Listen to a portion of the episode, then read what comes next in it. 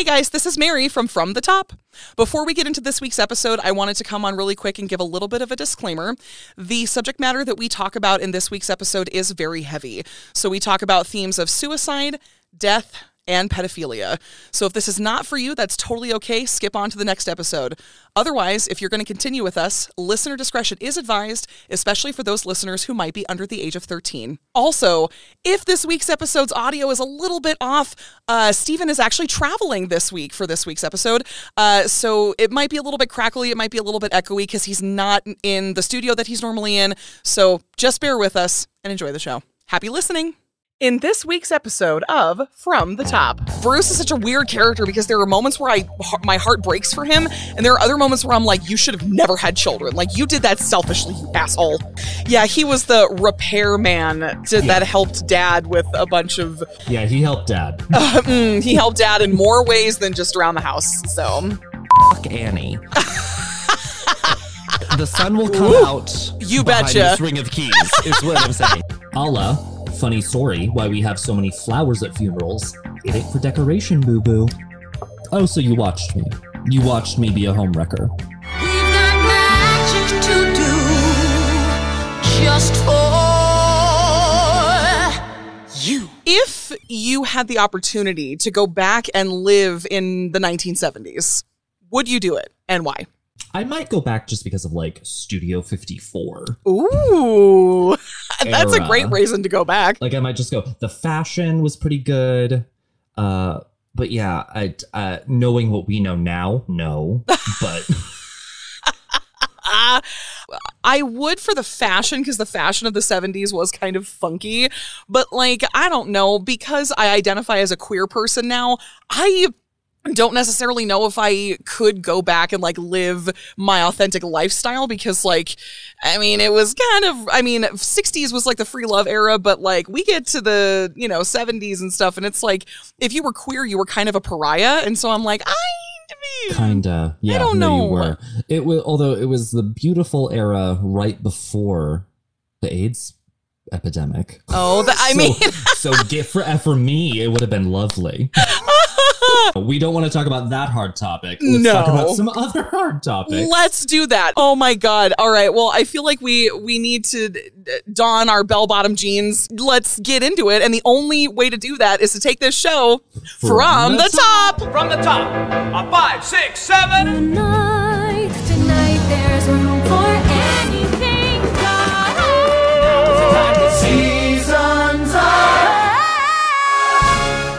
Ladies and gentlemen, welcome to another episode of From the Top, your favorite musical theater cast and review. And my name is Mary and Something about clothes you're wearing and your red hair and your iced coffee and your lace up boots. Fine, we're just gonna list off all the things. And I'm Steven. Oh, You're not whistle Okay. tone Steven today? Okay. I'm not I'm not whistle-tone love song for the ages, Steven today. oh, uh, but that's such a good thing to be. I think I'm just a key on the ring of keys today. oh, so. I love that you're a key on the ring of keys. That's perfect. Well, I am a handsome lesbian. I don't know. Oh, you are the handsomest of lesbians. Like, let's be totally honest about that.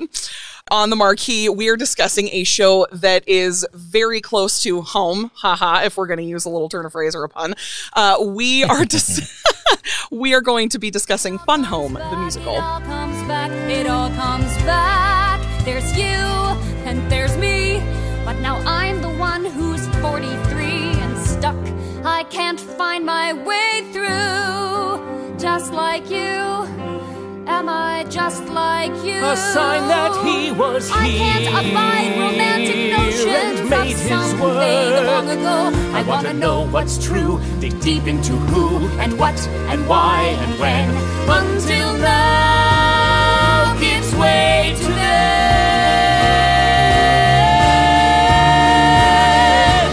What is true?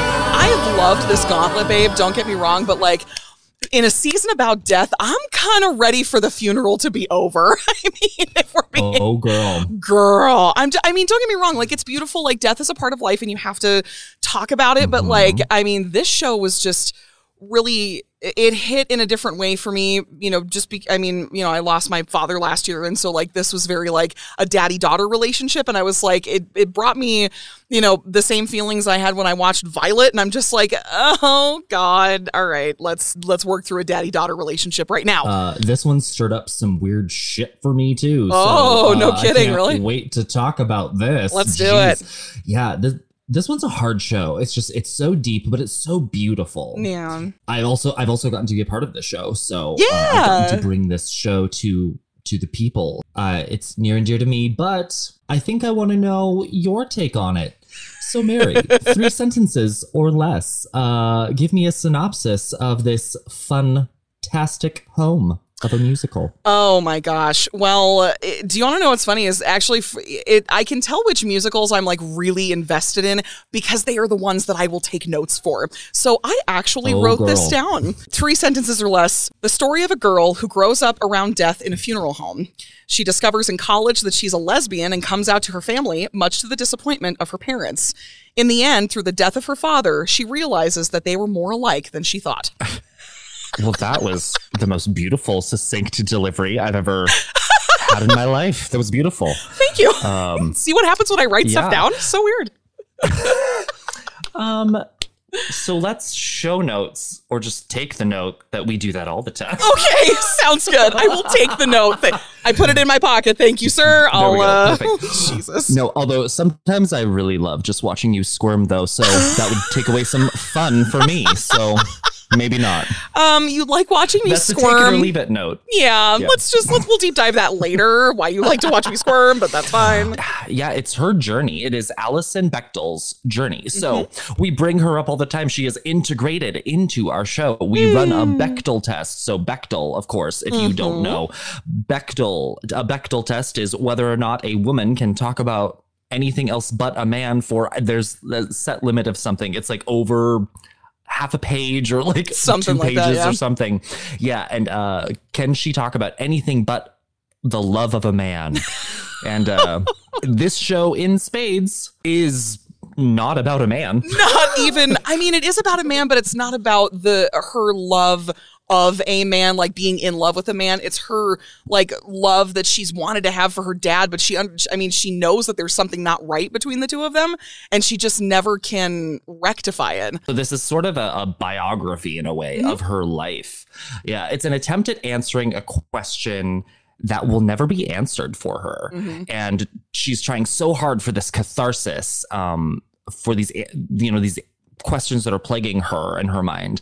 She's cre- so she sets out to create a graphic novel to figure out her own history and how that ties into her father's suicide. Mm-hmm. And uh, she learns so much along the way. Growing up in a funeral home, you know, has proved to be challenging for her in these odd ways, and sort of gives her insight as she goes through this story as to why she is the way that she is, why her family dynamic is the way that it is, and why her father was how he was.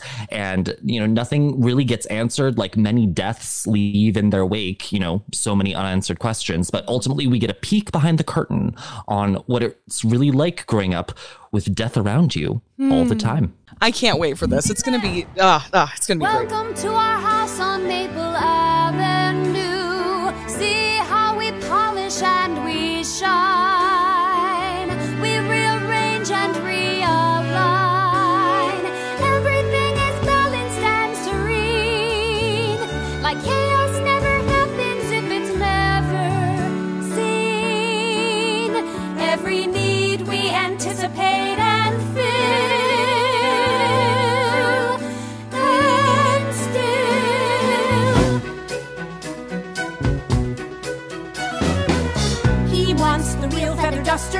On the bookcase. Find all the books we read and carefully restore.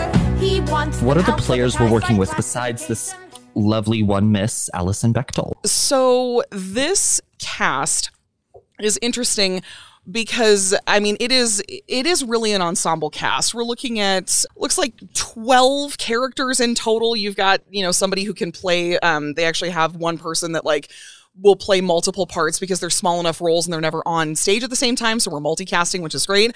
Um That but was me. Uh, yes, yes, it sure was. um, but I guess the your named characters or the folks that you see on stage fairly often. Um, the first, we will start with our titular character, who is Alison Bechdel. Um, and Allison is our storyteller of the show. She is the, um, I believe she's the eldest of the Bechdel children, the one who is dying for her father's attention. Like she is discovering things about herself. She's always been a very, you know, a big tomboy in her household and very much to like the chagrin of her father. Like her dad wants her to be a girly girl and has tried to make her that her entire childhood. She goes off to college. She finds out a few things about herself, and um, she desperately tries to reconnect, kind of, with her father or to re- uh, to reconcile a couple of things um, before his untimely passing. Following behind Allison, we have Bruce Bechdel, who is her father. Now, Bruce is the owner of the Bechdel Funeral Home, and uh, he is kind of a tortured soul a little bit. We we find out through you know a monologue from her mother and through you know various kind of hints that get dropped during the show uh, that he is a closeted homosexual and he has been um, you know having dalliances with uh, various people in town. Um, unfortunately, a little bit younger than what is probably legal, um, but he is really living a double life. I mean, like, you know, he's he's this, you know, funeral director by day and he's got this, you know, family, wife and three kids, white picket fence, I assume. And then by night and in his off time, he's off doing what horny men do.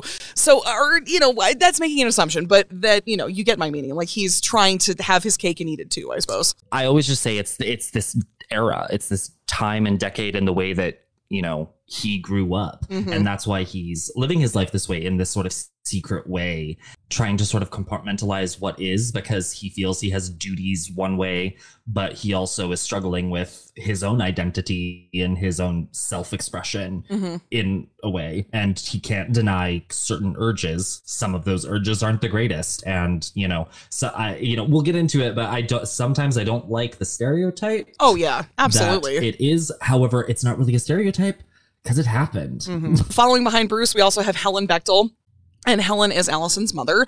Um, Helen is your stereotypical suburban mom who's trying to keep everything together. I mean, she's the picture perfect, you know, wife and mother, and she's, you know, involved in the community and involved in her kids' lives and trying to be there for her husband. And, but, you know, we find out too that Allison is, uh, or excuse me, Helen is just as tortured as Bruce is. I mean, she's living this life with this man who clearly has checked out, you know, has, and has been for pretty much the entirety of their relationship. Like there is an entire monologue and song that she does that just gives this really beautiful insight and be- beautifully tragic, I would say, insight into her history with Bruce and how they have, you know, through all of the bullshit, like she has stuck with him and has been there to rear the children and to help him grow this business and it's just it's so sad to watch her I at some moments because it's like you could be so happy if you just did your own thing but that's going to be one of the talking points that I'll probably bring up later it has to do with Helen so I'll I'll leave that in the bag for the moment we also have um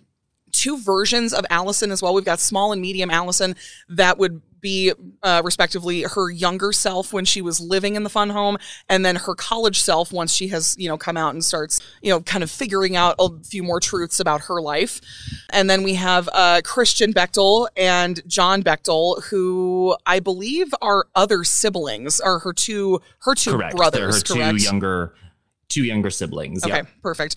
Um, and then, uh, of course, we have Joan, who is uh, Allison's love interest in college, meets by a happenstance. Not the gay, is it the Gay Alliance? Is that what it is? That they're I think I think it's set up that Allison was tempted by potentially going to one of these gay meetings on a Mhm. college campus but doesn't have the the guts to go Mm-hmm. in essentially but then joan happens upon her and then joe and then allison lies and saying oh i'm gonna go to a german club Donka. Donka. it's so beautifully awkward and just makes my heart kind of happy. yeah and then following behind Joan, we have you know our final cast member who then can who plays multiple roles uh, roy mark pete bobby and jeremy um, all of these men kind of come in and out of the Bechdel family's life at certain points uh, in the show, um, and they are all played by the same character. You can infer that they are a love interest of Bruce at some point in his life. All are love interests except one, which is a funeral goer. Like, uh, Oh, yeah, he's, mhm. loo- he's he's looking for his uh, coffin for his deceased family member, Mhm. and the rest are love interests, and a lot of them are young or younger, Mm-hmm. and then there are some otherwise. But yeah, it's uh, it was in that because that was my character, and it was interesting to play the not the villain, but you were You were villainized in a way. it's very clear that this character is outsider and not not a lot is known. And it's sort of coming you know coming from the mind of a child right? Who was this in my father's life? And but they happen to be the antagonist in a way because they're the outside force. Well, that is your main cast of characters, my love, for Fun Home.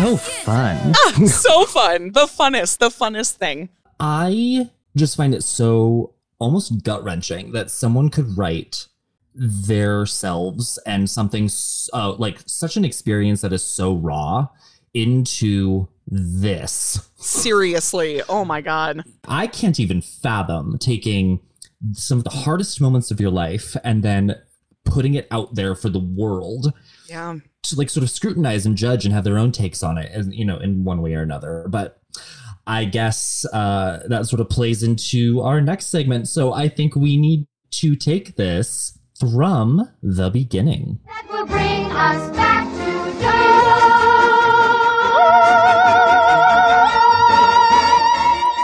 The best place to start is a history of funerals in general. Oh, okay. I like where we're going. Yes. So I want to know where how this sort of ceremony came to be and like what is it? Why is it? How did we come to putting people in the ground, you know, understanding this? We don't really understand this except uh for the fact that it mitigates disease like in a modern day lens, right? Neat. Like we it's shrouded in ceremony, but uh, otherwise it's very reasonable thing to do for the betterment of society. So, Oh my God. uh, legit.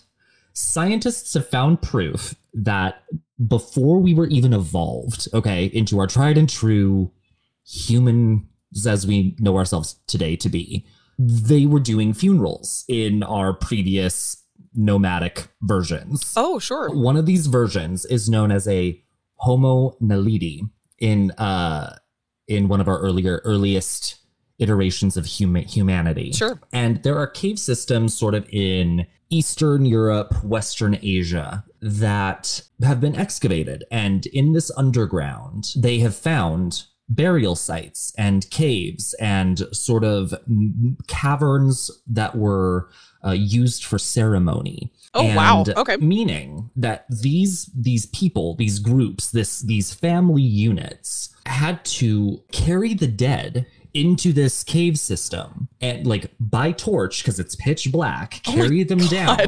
And then they would hold a ceremony in this main cavern sort of sadness and like mourning for the all the main family members. And then a select few would then further drag the deceased member of this group or this family unit farther into the cave system, down narrow shafts that would go down a hundred yards, risking their own lives. Oh my God. And then, once they reach the bottom, painstakingly dig graves for these people and then do another small ceremony and bury them there. Then this family unit would then reemerge into the sunlight on the top and sort of as whatever this new unit was. Sure. And so it's sort of a rebirth. It's sort of beautiful in a way. It's this burst of daylight to be, you know, risen again anew. This is known to be the earliest we can find, and this is approximately get ready, 300 to 400,000 years ago. Oh my god. Okay. Yeah. Sure. So that's insane. You can't help but wonder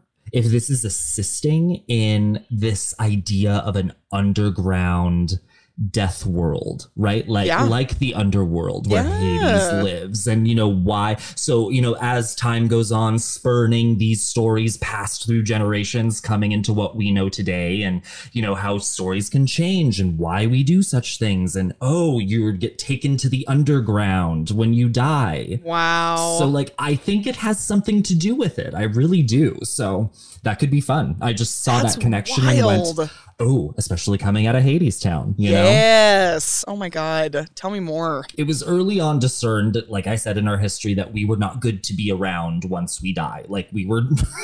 Filled with disease and like rotting corpses was not quite sanitary. Not really. So it didn't take too long for us to figure out we just need to easily bury them under the ground. And then, but then you have major rituals also like a la Egypt with mummification, Norse, you know, legend, canoe fire burnings, and, you know, Sure. whatever beliefs you have and areas you live in, things spurn and spring up from there. It was around colonization that the modern westernization of dealing with the deceased began. So, medieval to what we now know. A death would happen and a service was generally held in the person's home, like in the parlor or main room. Sure. And you had a couple days uh, before things really went south. And then they would be taken to the cemetery and then buried. This was harsh and this was rough, especially in the summer. Like, it was hot. It was probably smelly. Like, Allah, funny story, why we have so many flowers at funerals. It ain't for decoration, boo boo. it's to cover up the smell. oh Yeah. god. Cover up that smell of leaking fluids onto your parlor rug, Nana. Gross, Nana, to be made, not the fluids. Yeah. So, we we got a little savvy, and around 1750, a resurgence of embalming came onto the scene. We Oh. understood that this was how ancient Egyptians used to do this, and we said that sounds like a good idea. Besides not having to host a dead body in your own home, you sort of got to preserve a body longer, right? Allowing for more people to come and mourn the deceased, or Sure. you know, celebrate the life of the deceased in that way. So it was sort of a two for one. It was good. It was a good shift in how we we deal with you know are dead. Funeral parlors became normal over the following century and sort of evolved into the practices that we have today. It's still very much a medicinal practice, like you know they're inherited by family to family. Those trades are you know taught to their you know progeny and then passed on or you know you find someone and mold them into the position you know with a residency of learning uh you know from a previously trained person like you know a lot of you know medical stuff is done today too so like we we call it residencies because you still have to learn from someone who knows what they're doing Yes. you can't quite learn how to do incisions and things from a textbook so I'm not, that's more of a hands-on learning experience. That's just sort of a history of funerals and sort of how they came to be a funeral home and why we do things the way we do nowadays. Wow. That's crazy. That oh man, there it Yeah. it makes me think of a there was a quick story that I that I heard in Ireland that it was you know the um the reason why you call it a wake is you take you know, two to three days um because there were uh, back in the 17 1800s was a group of people that tainted a bunch of whiskey in Ireland so when you drank it like if you didn't pour out what was called the the um that's why you pour one out for your homies right because you're giving uh the um Right. the I can't remember. It's not called the angel share, but it is something similar to that. But you would pour it out because most of the um, particulates that were poison would be at the top of the bottle, so you could pour them out. But you had a wake and you did a party for three days because some people were just sleeping and not actually dead. So you were waiting for them to wake You up had to, make s- sure they weren't dead. Yes, you had to make sure they were dead. So it was very Well- weekend at Bernie's. yeah, speaking of, I mean, that's why they have the bells next to you know gravestones. Ding, and ding. a Mhm. string into your coffin, so in case you weren't dead, you Ding. hear the gravestone bell. that's just that's a terror. That's an unnatural fear that I Oh, have. No, thank what, you. What scary movie is it? The Nun. Yes, it is the nun where the whole the nun two Oh. where the whole yeah the entire graves are all or no it's the nun yeah that all of the uh, headstones are shaking yeah with bells hmm Yeah, uncute. uncute do not subscribe no, none cute. but I'm bumped. Maybe not right now. Maybe not right now. La la la la la la la la la la la la la.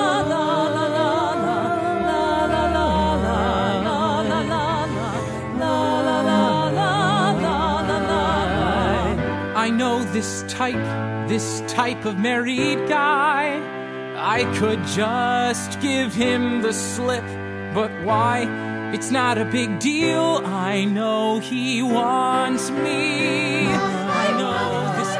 So this musical, we actually have no fun things with this other than the normal Broadway thing. However, eh, what I do have to tell you, I thought it would be more interesting to sort of, since this is such an autobiographical musical, get some quotes and get some like direct things from Sure, Alison Bechdel sure. herself on the building of this. Because otherwise, it's the five year road to Broadway, as it always is. You find the backing, you find the theaters, you revise the script, da da da da da. uh, Bechdel never actually suspected that Fun Home would be, um, or really have a life beyond this, you know, story, that this graphic novel that she had created. Like she had no machinations to want this anything larger than her own sort of cathartic graphic novel on figuring out what this was. Um, it was getting lots of commercial interest. That's that. There's no lie in that. It was even looked at for a film. Um, Oh, no way. She she didn't want it to be in film because she was really worried that it would be a flop. Like no one would like it. This is the quote. It seemed harmless enough. I had turned down a movie on the grounds that if it wasn't good, it would be awful to have it out there in the world. This terrible version of my most intimate history. But a musical?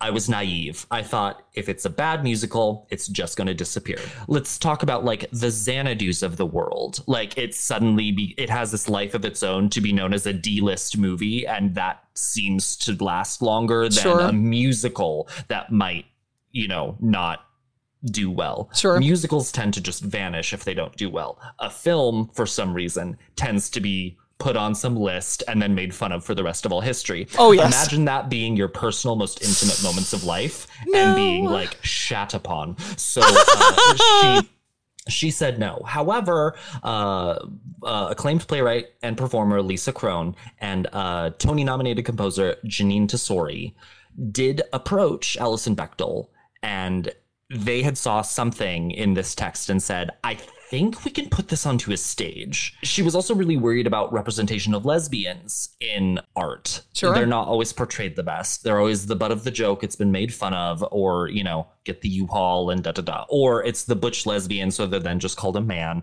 And they didn't she she didn't want any of that. She wanted nothing to do with that. So um, you know, promises are made. That's not going to be how this is portrayed. We see the heart in this. We want to build what this story is. Sure. Now, the struggles with Fun Home proper were that because it's a graphic novel, there ain't no meat besides some pictures and a caption. Caption. So, so you sort of have to build. You have to build these characters from images. You have to build them from inference. You don't have this rich, deep dive of a history to go into, except Allison. And the problem is, Allison was writing down what she remembered in picture form, and that's as good as she got. So there are blanks. There are moments she doesn't quite remember but she was a wealth of knowledge just in you know the assistance of this. But the fun thing is she also really trusted these two individuals with this story which is not normal. Like we're going to go back to gregory maguire uh, with uh, wicked in that he was so unhappy with the final product because he didn't even recognize what this was essentially and was like i trusted you guys. What is this? But bechdel was just like you know i trust you. I like who you are. I think you know no matter what this turns out to be it's going to be something purposeful and has something. So uh went through many many different iterations of course. They had they went through a lot of growth and trying to figure out who these people were. Um so from ojai playwrights conference in california to the sundance institute of theater lab in florida uh all the way up to public theater in new york fun home developed. There are no scenes in the book of Fun Home. There are moments in time. Sorry, this is a quote from Lisa Kron. There's a frame where a kid is eating a bowl of cereal and a parent is leaving, and then you have Allison's narrative voice. That's not a scene. So the story has to be told through actions of characters who are unaware of the defining moment and what's going to happen in the future. And we don't know what that is. We don't know how to build from here. Really, the challenge with this show was figuring out how to put this out of sequence story into something coherent onto a stage. Sure. Bechdel does even go on to state that there are absolutely made up moments in this show, but they feel real to her. Sure. She gives it such a pass to say, when I watch this, it feels like I'm watching my childhood. Mm-hmm. And even though I know that this didn't happen, who am I to say it didn't? Because it could have. And if it even if it didn't happen, it would have happened this way. So again, we're gonna bring it back to what is the truth, but simply the thing we all agree upon. Yes, let's bring it back to Wicked. Everything comes back to Wicked. Yeah, Bechdel does go on to say, I, I like. I wonder if it is because of the way two registers collide. In a musical, you have drama and music. In comics, because uh, in comics, writing and pictures, they operate different differently, but with the same power. I think there should be a kind of therapy where people hire playwrights and composers to make musical theater of their sad childhoods because it was super cathartic for her, and I think it gave her even more of the answers in the piece that she was looking for too. The way that they were able to string this together, it sort of put some puzzle pieces together, maybe that she was even missing herself. Oh, that's so pretty. I love that, Stephen. What a great history for that show. I kind of wanted to just keep it simple with this. No dates, no major things. This Sure. was on the scene uh, circa Broadway debut in 2015 after having been previously opened in 2013 to major, amazing critical acclaim. Well, that is an excellent segue. So I think we should slide right into a critic's review.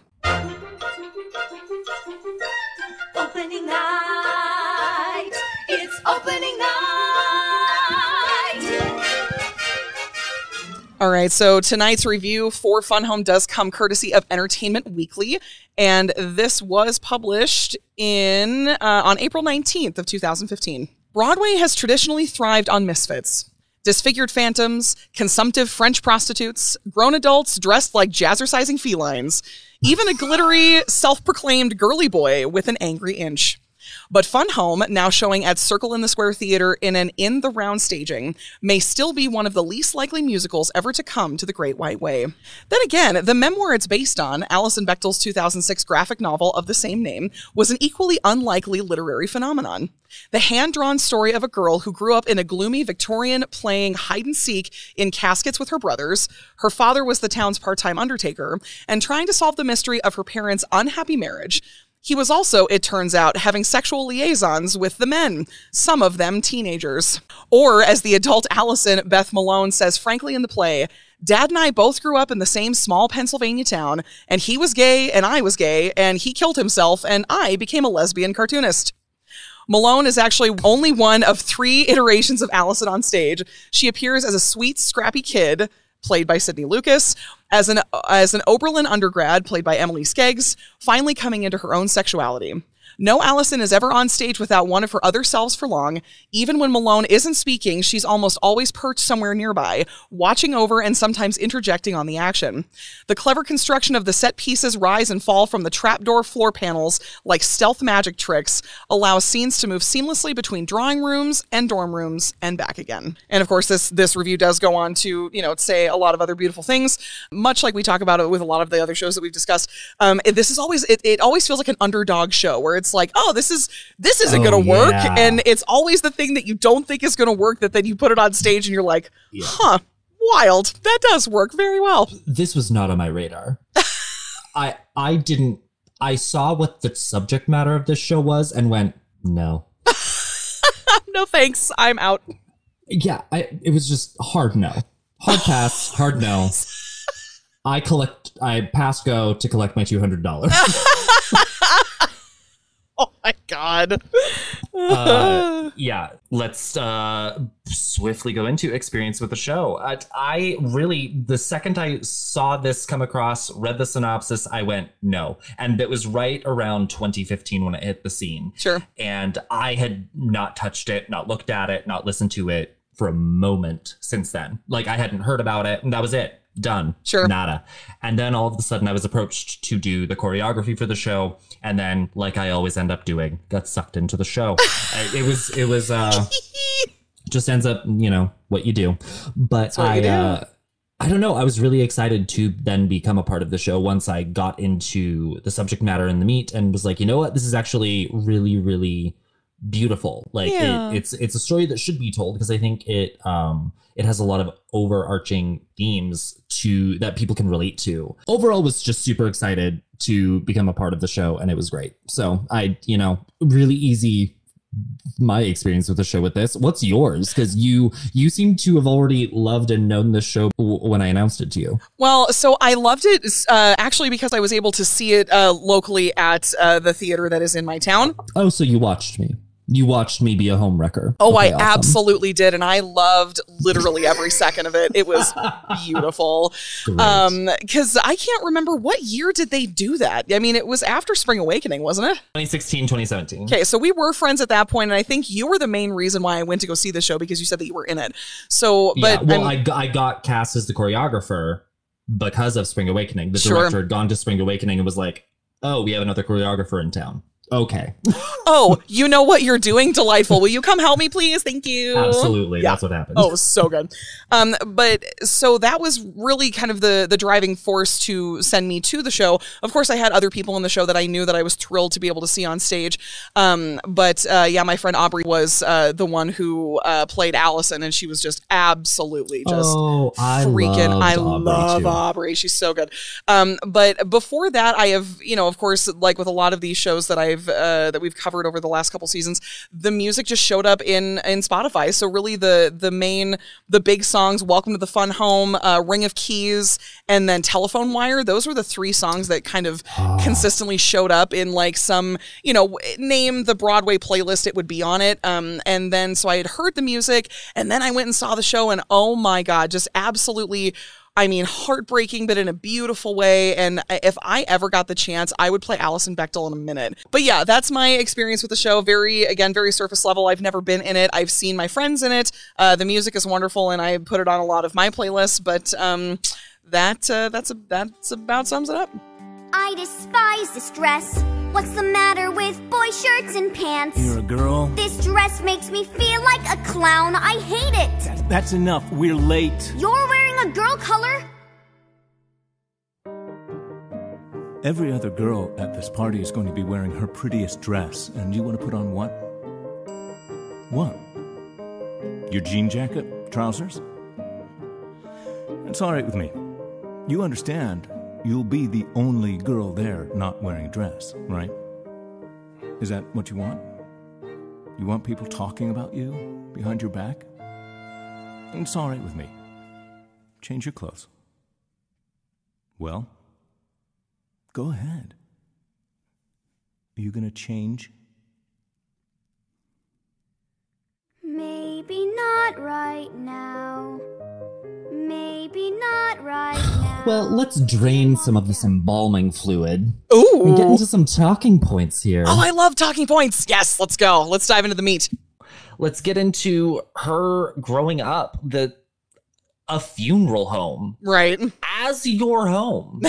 uh, so Allison is constantly being bombarded with death. her friend's parents are dying and she's i think there's a hardness and almost levity that you have to then sort of put your mental mindset in right Absolutely, you know, and yeah. you place yourself around it because this because of that subject matter what what do you do you have Yep. to laugh or cry i guess and just move on in the way it's sort of this family's bread and butter, right? We know that he does this. So it's the business. It's the business of death. Mhm. And everyone in this family is desensitized in every way, not only just around death, but they're sort of living corpses. Absolutely. I, I actually made a note as I was uh, watching the show that uh, the funeral home is a perfect setting uh, because we are making one look quote normal despite what has happened to them. We've got an entire like exchange between Bruce and then someone who comes in who's like, "Are you sure you can cover the bruises?" And he goes, "Yes, we'll make them look just as good as they did in real life." And uh, the outward appearance means everything to Bruce. He wants things to look a certain way. Not that we care about what's going on in here.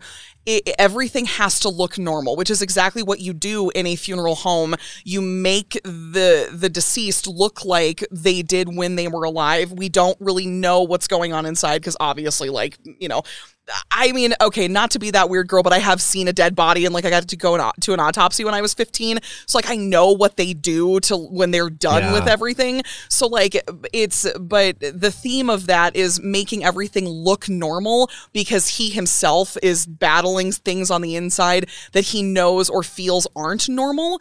And it, that is his struggle throughout the entire show is to the house has to look clean, the children have to look like they're normal, he has to look like a businessman. Like it, it, everything is a stereotype and it's just it was a perfect setting for this show.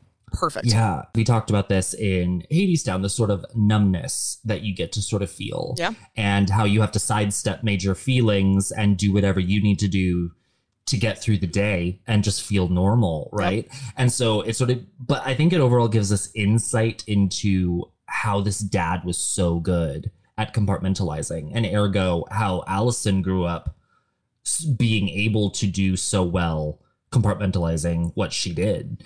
Uh, Absolutely. You know, and I, th- I think first off, I think we need to talk about this dad before we can go into anything else because he's sort of the first domino in Sure. this family, right? So this dad, ugh. so we need to peel back layers, like layer by layer, to figure out if we hate him. Do we feel sorry for him? like, like what this? I'm again. I am probably really biased because huh i wonder why you would be biased my love uh, You were there, girl. So I had a relationship. I dated a Bruce. yeah yeah Like, lamps had to be turned at just the proper angle. Chairs had to be cleaned. You couldn't do anything. It had to look like a magazine all the time in where I lived. I remember always stating, I don't want to live in a museum magazine. hmm I don't want to do that. And it was not an option. And so, like, lots of extenuating circumstances because people are like, Steven, then you just leave. I'm like, sometimes it's not that simple. you're like right, hold y'all?" up calm down Yeah. But when I look at Bruce, girl, it's just it's just hard because I go, I lived that. I lived this. And Mm-hmm. it, it is so it is so mentally jarring. Eventually you just get worn down and you just do it. You just Mhm. understand that this is how it has to go. This is what you need to do. This is how you keep it easy because you don't want to fight anymore. And that's what everyone in this family does. They know that dad needs it a certain way. And if it's not, hell to pay. absolutely and i i think that it's it's very important too that the the line gets dropped a couple of times this place is like a museum right because you just said museum magazine living Yeah. right Oh yeah. and I find it fascinating that they use that specifically because in you know kind of butted up against this funeral director who is trying to make everything look normal, we have that as one layer. The next layer is in a museum, you can look but you can't touch, right? Everything is behind glass, everything is behind ropes. Like there is a separation between the pretty thing and then the people looking at it. And it absolutely is how Bruce wants his life to be. Like he wants people to look at him, right? And look at the pretty things that he's got, but the second you touch it, it shatters the illusion and he panics. So it, it's Allison's dad. I wrote Allison's dad. Bruce wants what a family looks like, not what a family actually is. Because family is messy. Family is chaos. Family is stuff that is not compartmentalized into boxes. Like everything overflows with one another. And he spends the entirety of his life trying to make it look a certain way. And it's Yeah. just heartbreaking.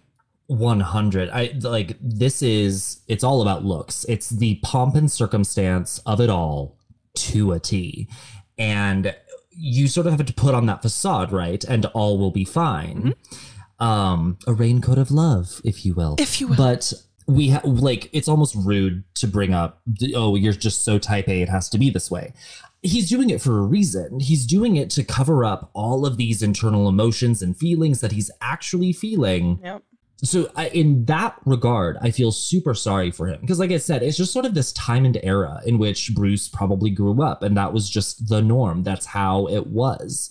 But it's hard to get over some of the things that Bruce would be doing, Mhm. such as looking for younger men. And even if they happen to be a little underage, he went, Well, Hmm, he overlooked it. Like it was he was justifying it to himself. Like it's i'm the only one who knows about it so it's not really bad.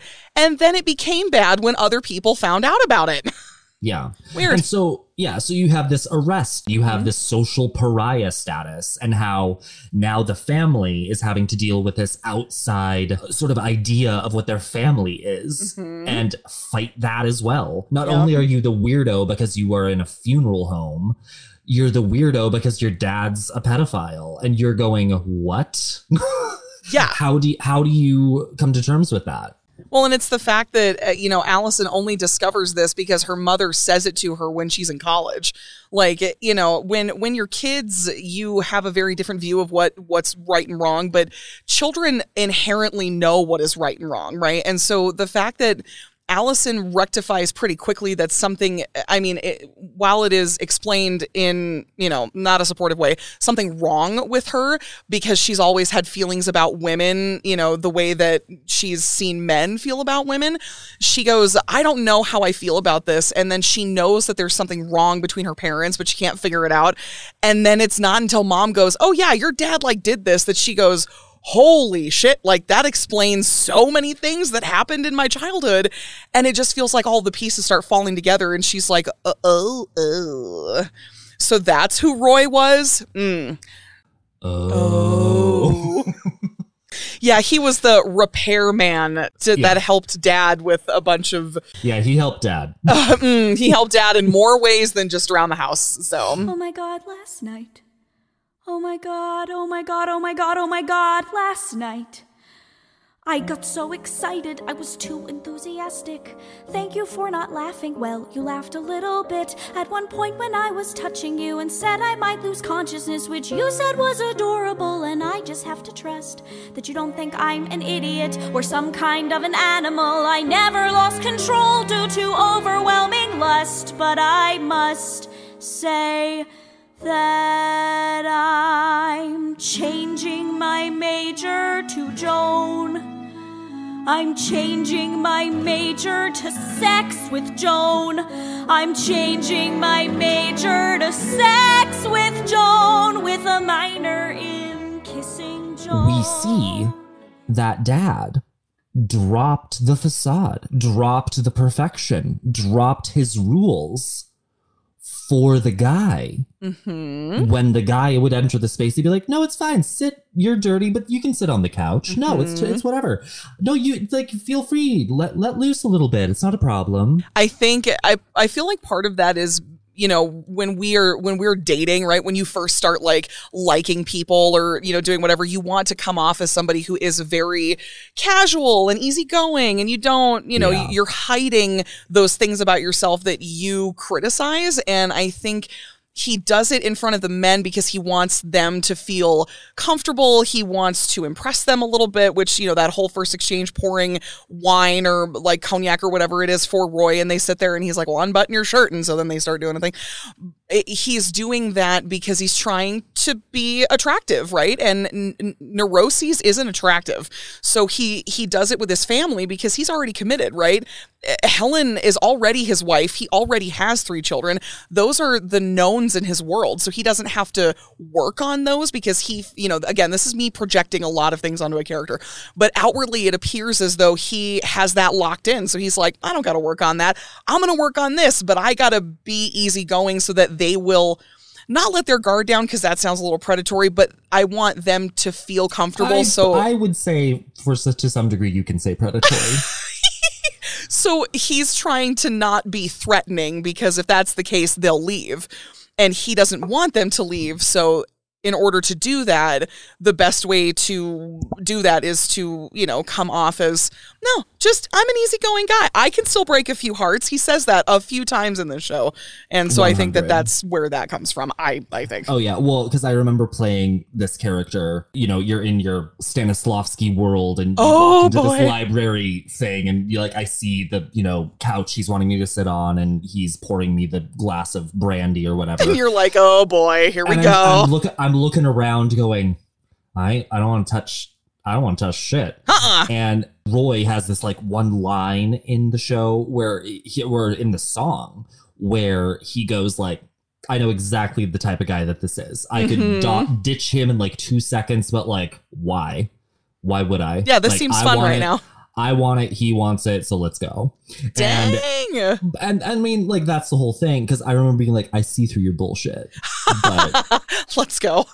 yeah i just think it's really interesting that there's this sort of sense of denial and Oh, i think totally. that ties into like the numbness factor it's how we cope and it's his denial of everything and just sort Mm-hmm. of letting something live and so that's the coping mechanism that's the you sort of have to kill a part of yourself in a way at certain points of time just to survive Absolutely. And that's a huge theme of the show is death of oneself. And Allison, who dies kind of to her old self when she, you know, meets Joan and is able to really kind of embrace the fact that she is a lesbian and that she's always loved women and that she feels like, you know, she gets a new outlook on life. And then, you know, butted up against that, we have her father, who uh, one of the notes that I wrote, um, you know, during his song, um, when he, uh, is singing, you know, why am I standing here? That is such a loaded sentence, right? Because like you've got you've got metaphorically, why am I standing here eh, when I'm, you know, I could be living my life but I'm not doing it and then physically, why am I standing in the middle of the road waiting for a truck to hit me? Like it, it is it's heartbreaking because you know, it's it's a powerful moment to to I don't know. The question then becomes is it, what did I write down? Um, is it better to be dead than to accept yourself for who you really are? And that's a really big, it's a big kind of the id, right? Like, how can, can you ever truly accept who you are and rectify that you have felt wrong about it for so long? And that's kind of the tragic story of Bruce as a character is he spends his whole life trying to be two different people and in the end he just asks himself why didn't I just do this in the first place? I mean it oh it's just it's heartbreaking. It's re- truly I think. I mean truly it's heartbreaking and oh, and because we see near the end of the show uh he ends up buying this old house there's a metaphor there because he can see its potential. He can see what it should be. He wants to make it beautiful and as it should be Yep. but he ends up just standing around staring at things all the time and he can't get anything done and it's just like his life. He ends up just standing around why am i standing here? And you know how can you be your authentic self if you do nothing to move forward what I found really fascinating about um, just the staging of Bruce's death, like right at the very end, we've got, you know, like current Allison looking at her father as he's saying things like, Why am I standing here? And all of the furniture disappears into the floor, right? So we've got this metaphysical plane of her yelling at her father, going, Why? Just talk to me like what we've come off of this, you know, car ride that they've had together. And, you know, he starts asking this question, Why am I standing here? And, um, you know, she's yelling at him, going, "Why didn't you step out of the way? Why did you stand there and let this thing do this?" And I, I, it's a kind of a, I don't know, a question that um, I think about probably more often than I should. Do we do this same thing in life? Do we, we see things that are coming at us head on, and we just choose to stand there because it's easier for us to be hit by something than it is to take the effort to move out of its way and like how often in life do we do we justify metaphorically getting hit by a truck because it's easier to do that than it is to do the work to get out of the road and it, it's such a powerful thing to think about that he made the choice that it is easier for me to step in front of a truck and die than it is to try to explain myself to everyone in my life who now sees me as something else Four miles miles from our door.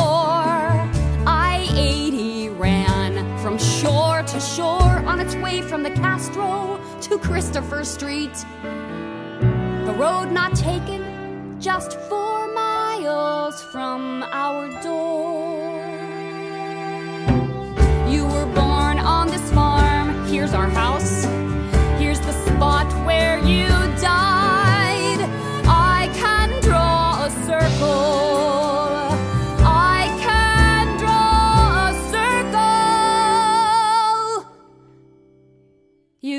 Lived your life inside. Again, these are the questions that Allison was trying to sort of uncover. Why, Dad? Why did you do this? Was it my conversation that le- made you do this? Why couldn't you have just been honest with me? Why didn't you tell me sooner? Why did you even live this life? Like, she's asking these questions, and there Yeah. are no answers, nor will they ever be answered. And that is hard. That's the hardest part about losing someone that you care about um especially when you yeah when you didn't have the opportunity to ask them those questions. Like i find often there are questions that i wish i would have asked my mother that i would have Oh. asked my father. I mean and you think about them in moments that you know just kind of show up out of nowhere. But as somebody who really struggles with not knowing the answers to questions like that is one that has that's a lesson that i have kind of been taught a few times over but it's still one that i struggle with because i just i am i'm the bitch that's gotta know. And if i don't know it drives me crazy. And that is just the cruelest why part we're of friends. exactly. It is one of the reasons why we are friends. But uh yeah it's just a cruel it's the cruelest part of life i feel that you don't get to have those answers. Uh, well, let's take a little jaunt to uh back to eight years old. How about?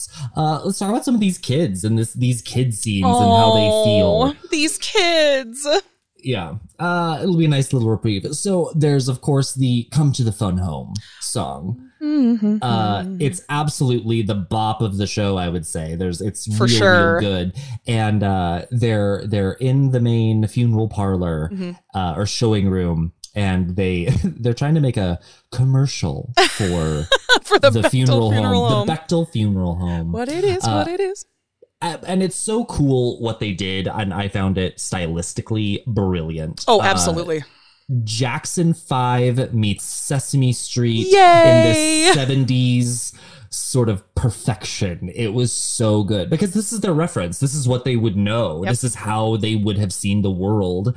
And uh, it's sort of interesting. It also, because like I said, it sort of offers this levity. It shows how sort of separated, disassociated they are from what their family business actually does. Yep. they sing about all of these things that the Bechdel Funeral Home has in such a happy way that it's like, I mean, one of the boys goes so far as to say that the embalming fluid is like the best and he's trying to drink it. And I'm like, my guy, what, Yeah. what are you doing? Stop that. Yeah, but it just sort of shows like the desensitizedness that these kids are to everything and how jovial, like their home is fun. It's Yeah. the fun home, which Yeah. is just the best play on funeral home. Absolutely. It's the bless that marketing genius. right. I mean, I think it's too also a good look into a child's mind because, you know, again, like kids see death in a very different way and they see life in a very different way. And I think that that is one thing that your brain does to protect you, pr- to protect you from the grave reality of what's happening is it, it paints it in this way that is, uh, you know, welcome to the fun home. Like these kids have no other way to describe it to themselves other than that. And so it's it's a really great way to take such a dark topic and make it something relatable because that's what our brain does is it gives us something else to think about to protect us from the gravity of that. And so it's a great little insert into this whole I mean menagerie of of sadness like to have this one moment where you've got kids that are you know doing what siblings do. I mean you play a tape deck and you start trying to sing songs and like do this like it is absolutely what people would do at any point being a child. it's just really interesting the dynamic of these kids and how they live and how you get to see how they cope with their families profession of choice, we'll say, and Yeah. that they didn't really have a choice in, and how just benign all of it really is to Mhm. them. But I, one of the big, there are two huge portions of, I would say, um, Allison's childhood interactions with her father Mhm. that stick out to me. And it's one, the first time that her dad shows her the dead body. And calls her back to help with the scissors. Oh my god. And yeah, and like even adult Allison's narration is like, "Why, Dad? Why did you do that? Was this one of your tests? What what was this?" Yeah. As someone whose father does little tests all the time, I absolutely understand Oh, that babe. that quote. But she's also just like, "Maybe you just needed the scissors. I'll never know." Yeah. but it affected her. It it was the first time she was actually faced with what her father does to Mhm. put food on the table, and that she then had to layer in a different idea of death, a different sort of compartment to box something in. Yeah, I uh, you compartmentalization I, I love as a theme of this show because randomly I just had the image of the the squares that are projected on the top of the stage. It's all within its own space and Yep. it doesn't go out. Yep, and it was it's a perfect representation of what is happening internally with the family and it's just, it's it was beautiful stylistically. It was a great choice. Well, and if you want to think about it, it looks like the pages of her graphic novel. Oh, ah, ah, it's panels in a graphic. I'm, oh God. I love that I just came to that realization as you, okay, we're just going to pretend like I'm a smart theater kid and that I knew that. It's all good, girl. But I think the next major portion of her childhood that needs to be talked about with her dad is sort of the beginnings, speaking of her graphic novel, is the moment where she's drawing a picture and her dad essentially takes over and says, Nope, it needs to be this way because you don't want to be made fun of and you're not doing it right and it's not going to work because this family needs to be a united front and we're all perfect all the time. Oh my god. I yeah, this that scene was just so so heartbreaking. A- Alison has I mean daddy issues but like in the sense that she has always felt disconnected from her father. Like he's never really like loved the children like a dad really does. Like i feel like bruce had kids because he was like oh this is what a normal guy would do so i'm gonna have kids. But like this yeah i'm trying to find um yeah so the what i what i noted um the you're projecting on your kids like with as far as like appearances go right? Just like you said he goes this is going to be shown at school. People are going to see this. So it needs to be absolutely like immaculate. But then you know if if you were to take a drawing that an adult did and take it to school, no one is going to believe that an eight year old child did this drawing. Yeah. Like, I don't care how good you are at art. Like, an eight year old is not going to have the same like references as you know a 30 or a 40 year old man is going to. So like Yeah. and uh, more to the point like the it's a great kind of lens into sometimes what parents do because they're trying to live vicariously through their children. So they're trying to go back and fix what they couldn't do before. So the fact that he st- starts it from a place of like let me help you and then yanks it out of her hands and changes it and goes no this is better you know, she's like, Well, I want to try. And he goes, No, you're just going to ruin it. Like, it is so hard to watch that happen. You would hope that, like, uh, that he's trying to come from a good place where he's just trying to give her the best thing. But by doing so, you have now ruined her because you're not letting her do it for herself. You're telling her that what she thinks and what she sees is wrong. And the only way to do it is to have a man do it for you. And it's like, no, none of those things are real. I think he's starting to see bits in her Mhm. of who she could potentially grow up to be and is now trying to impart his ways of life and going, You're going to have to start being perfect because people are going to start watching. As we can see, the first time she has to wear a dress in the show, and how she explains how awkward she feels in a dress. She doesn't like wearing them. And her dad goes, Well, every other girl's going to be there in a dress. Do you want to be there in your jean jacket and dungarees? Is that really what you want to do? Because people are going to be staring. I literally Fine, go change. Da, da, da. And she's like, May, maybe not right now.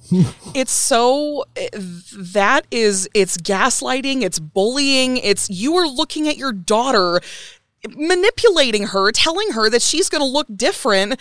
And of course, no eight year old child is going to go, yeah, fuck people. Like, I'll look different. Like, they want to conform and fit in and be accepted. So, of course, looking at her going, well, I mean, you sure you don't? It's, it's like when you're caught lying and your parents go, Are you sure that that's all you want to tell me? Like it's like mm, that visceral reaction. I right? I know you're just like, oh, it's awful, and Yeah. it's just it's wrong that he did that to her. And they, I mean, ugh, Bruce is such a weird character because there are moments where I my heart breaks for him, and there are other moments where I'm like, you should have never had children. Like you did that selfishly, you asshole. I love the the ebb and flow that we do feel for him, Yeah. right? Because and I think that's why I started off these po- talking points with that question: Do we feel bad? Do we not? Because there are moments where I'm just like, oh, Today I woke up with a feeling that I did not recognize. Seemed far away and everything was made of lies. The sky was turning dark when, baby, I looked in your eyes. And that's when I knew. Oh, oh, oh, everything's alright,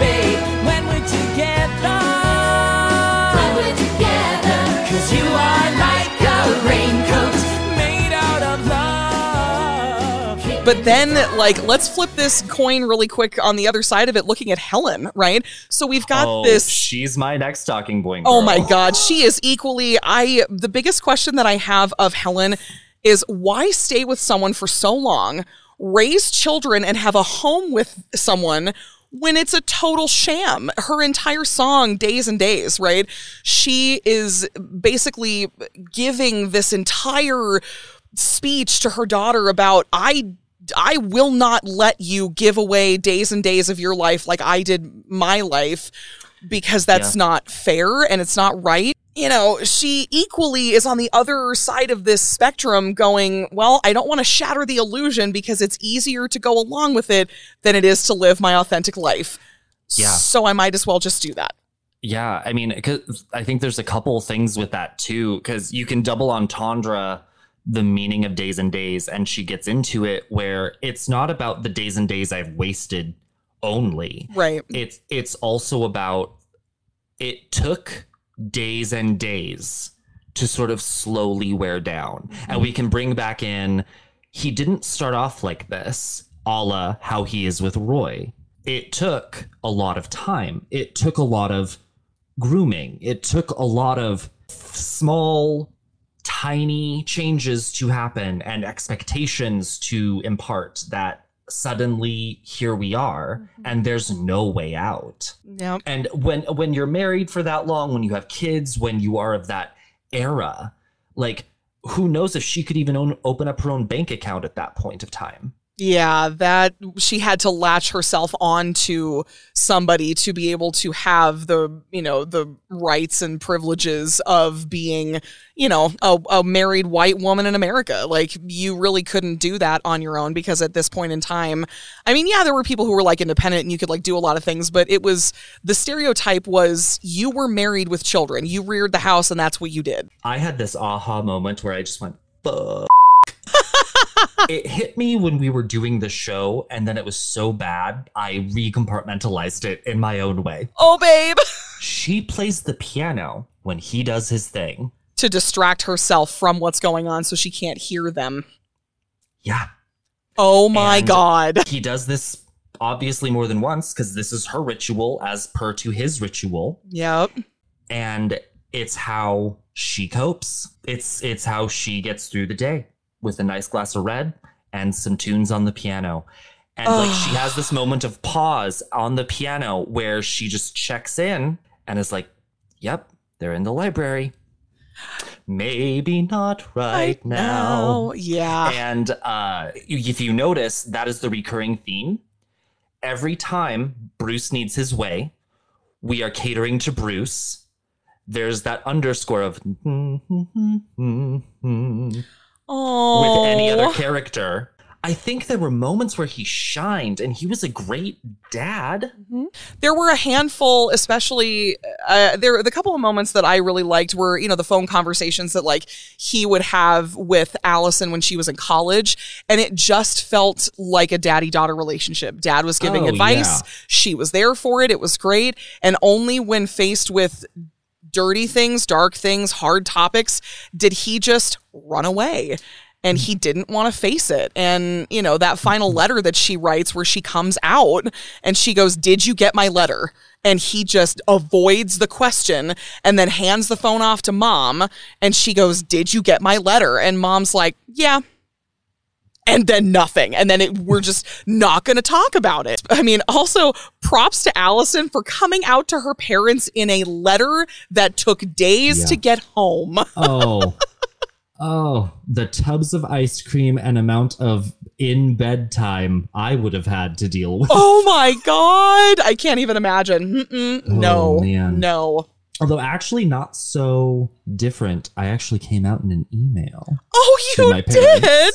Ow! So weirdly I have that parallel where I had to wait for the response. oh god! I can Yeah. I would be dead. I would literally be. I'd be like, no, I gotta just. Oh, I don't know where you came from. I wish I did. I feel so dumb. I feel your swagger and your bearing and just right clothes you're wearing. Your short hair and your dungarees and your lace-up boots and your keys. Oh,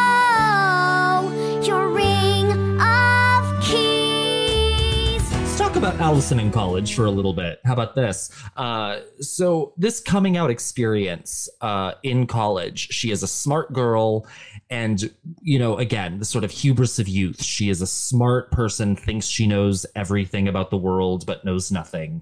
Joan, what do we think of Joan?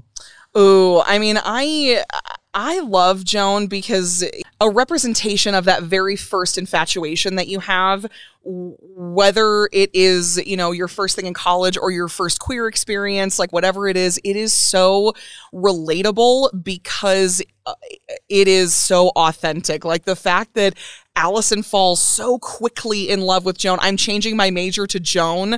I'm going to, you know, like my my focus is, you know, on the ass of Joan. Like, it- you know, it, it, you are celebrating this this person that was your first experience because you were finding yourself and then somebody saw you, right? That's one of Alison's underlying like themes is being seen, being recognized, being uh, I not um being accepted, being, you know, all those things and Joan saw her and said and was the first person to go yeah well your dad clearly thinks you're a lesbian because he sent you this book. Like he wouldn't have he didn't send you any other book. He sent you this book. And she sees it pretty quickly for what it is. And she's the first person to give alison the space to go oh my god i think i am this person. And then supports her in that in a in a carnal way in an emotional way. Like she really does that. And so i i love joan because although she only is like she's a you know a side character in this but she is there for some really pivotal moments. And i it is a really great representation of that first romance i think. So, to set the scene, because we haven't talked about this before. So, Ring of Keys is a pivotal moment in Alison Bechdel's youth where she suddenly realizes she's not like other girls. Where she suddenly has weird flutterings in her youth for a random, handsome lesbian delivery person. yes and the Ring of Keys is firmly strapped to her waistband hmm then proceeds to sing one of the most beautiful children's Broadway songs ever. It's sort of this amazing metaphor and something so relatable because I think we as queer people all have that moment that is burned into our memory of like, oh, that's when I knew. hmm So I ask you, what is your ring of keys? My ring of keys. Uh, this is gonna be so unbelievably silly, but I um, but I'm gonna say it anyway. So um, the 1999 cinematic masterpiece, The Mummy. Um, the moment when Anck-su-namun walks on screen in gold and black body paint, and it's nothing but her entire body with a little skirt on, covered in gold and black paint and I immediately felt feelings that I could not identify, but I knew they made me feel good. So uh, I watched that movie on repeat pretty often in my childhood, and I'd say I was probably about 11 or 12. And that's, I think that was my Ring of Keys moment going, whoa, the curves of this human being look beautiful, and I want to touch them. Those are feelings. A little bisexual panic. Yeah. That was a huge bisexual panic for you. Oh my Yes. god, the the biggest bisexual panic, if you will. Well, as 100% homo, definitely a different experience. Oh Um, yes, I'm I- sure. No, well, of course, like cinema. Like we, I, I have my staples of like young youth boyhoods. Like I do have like the open vest of Aladdin, the loincloth of Tarzan. Oh my God, the yes. the rippling muscles of Hercules. But you know, those are all just sort of there. Uh, there are two moments I absolutely sort of define as my ring of keys. One is very much a youth centric thing, and the other is when I couldn't deny it any longer oh, there you go. one, I was in third grade, and there was a poster up above our main chalkboard. Yes, we use chalk, not dry erase. I adore you so much. well, it was a cute little country school. So yeah, of chalk. course, of course. up above was a poster of five Dalmatians, and the center one had rainbow polka dots as opposed to the regular black spots Oh, of the Dalmatians. And then below it was individuality. cute. And I always remember like staring up at that poster going, I think I'm the rainbow spotted Dalmatian. Baby. Oh. Yeah. So there's that. But the a quintessential Ring of Keys moment for me where I was like, I am walking downtown, minding my own business, when all of a sudden, around the corner, walks this shoulder length haired man in a white t shirt, blue jeans, and unlaced boots Damn. All right. slight stubble. He's just like confident as hell. All of the sudden, my nethers were up in my throat. I think I froze. Like I wasn't walking anymore. You were just staring. Standing in the middle of a sidewalk. And all of the sudden, uh, he looks up, he sees me, gives a little smirk, walks by. oh my god, I'm dead. And in in old gay fashion, but it's it's the sign, right? You sort of glance at each other, and then you know that if you turn around and are glancing at each other again, you know what's on. Well, my head turns because I'm still enamored, and I'm like weirdly following this guy. oh my god, no. He, without hesitation, gracefully spins around, continues walking backwards, and gives me like a head nod up, smiles, and turns around gracefully again and keeps on walking. oh. And and I'm like, uh, I need to go home and figure something out. That's my my ring of keys moment. And I think as you know, queer people, we all have that.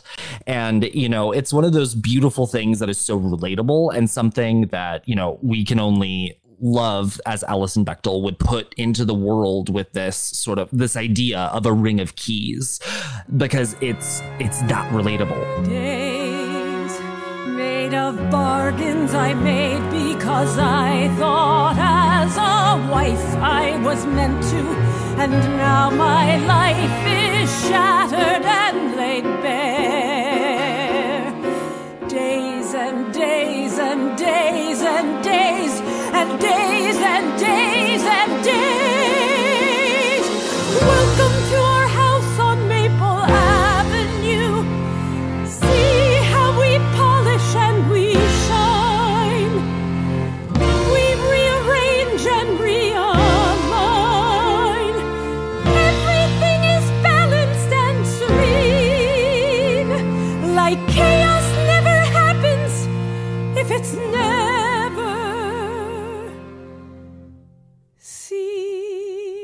Well, like a ring of keys dangling, uh, we have a couple things to uh, get off our jingle jangle. Uh, how about we get into some strong and weak points?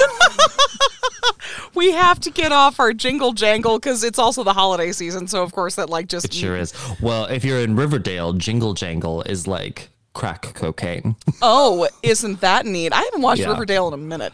It's pretty hot and heavy. Oh so- my god, fantastic. Um, strong and weak points of this show. Okay, Yeah. I Um, want to know. I want to know what strong. Let's start strong. strong point of this show. One of the strongest points I think for me is um, the the the way that the narrative is kind of laid out for us by Alison, she becomes our narrator through this whole thing. And I love the fact that she also is the anchor point through all of the things that maybe not necessarily that she can't remember, but like she is like our Hermes in this way, right? She's telling us this story. She's telling us what's important. She's Right. pointing us where we need to be. Um, and again, as a theater goer that gets lost very quickly, I love somebody who can tell me that story. But I think more than that, I really appreciated the vulnerability with which this story is told because it, as a queer person, it really gives me things to identify with. It gives me things to latch on to. Um, it's very relatable. It's a wildly relatable show. Yeah. Um I well I'll start weak then because piggybacking I would say I think for I don't think this is a novice theater goer's first time type of show. You should not do this if you're unable to separate abstraction and if you just want a linear show go watch Oklahoma.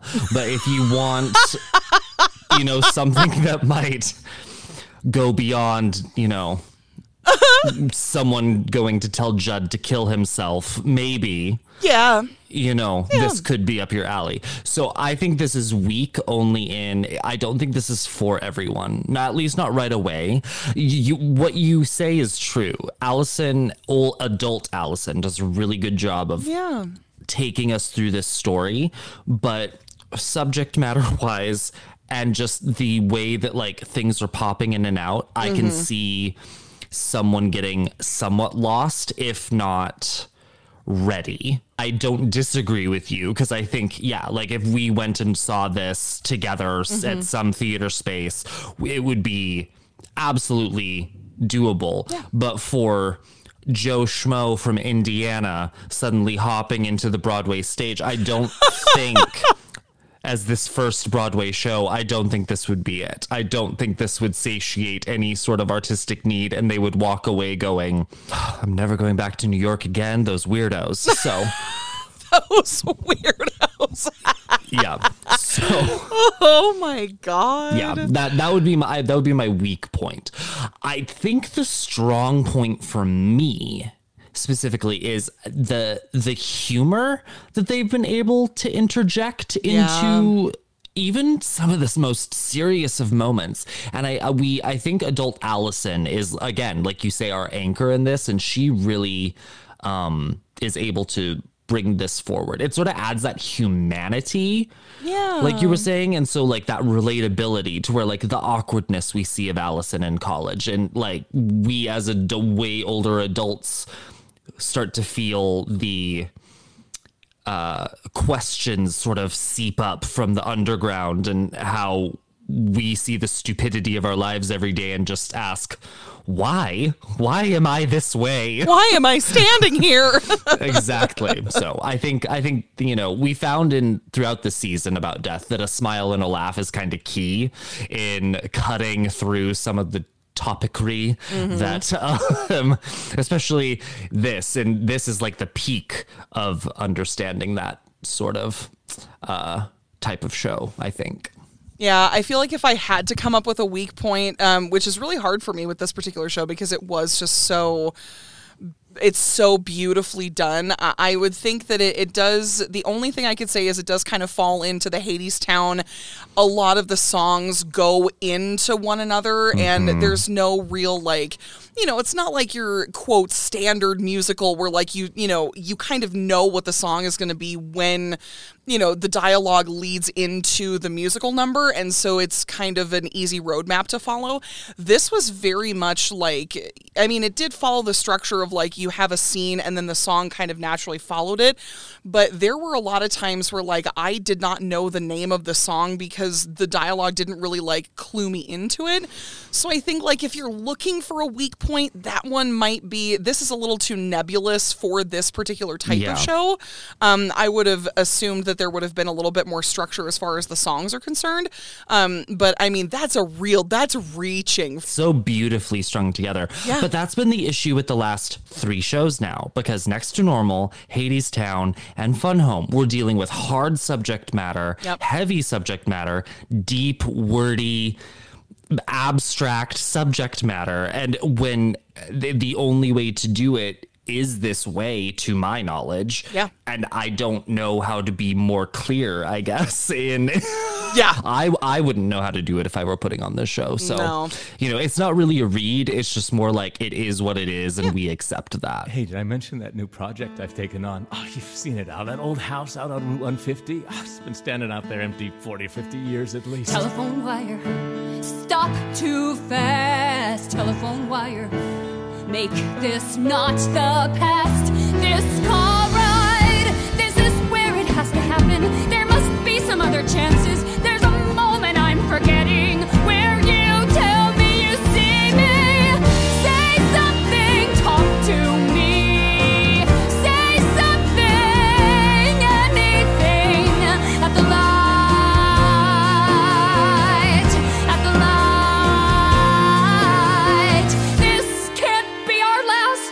Fun. Oh, it's earlier than I thought. Your favorite song in this show, what is it? Is it a cop out if I say it's Ring of Keys? I don't think it is because, uh, like I said, that to me, that is the best child's Broadway song ever. F- Annie. the sun will come out. You betcha. This ring of keys is what I'm saying. You know, like yeah. Forget it. I'm just going with my gut. It's Ring of Keys because it's just um, good such job. a yeah. Good job. Thank good you. job. I agree. I, you know, it really is so good. Ah. the The opening number of the show is fantastic and sets a tone. yeah. There, there's something so raw about Helen's days and days Oh yeah, of course. that hits me raw, but I don't like it because it it hurts listening to. Yeah. But telephone wire, it really is any moment that you're with your parent and you wish you kind of had an answer for, I think. And that's super relatable. Um, Flying Away, though, is absolutely a close second as the, you know, show ender. And it's beautiful where Alison kind of gets some closure to be like, there was sometimes moments of synergy with my dad and those are the things i'm going to cleave on to. At least that's the moment or that's the the message i get from it. So then on the other side of this coin, uh, what what songs would you cut from the show if you would need to cut a what song? What would i cut? You know at the end of the day uh the song i got to sing in my the you know when i was in it raincoat of love is probably cuttable.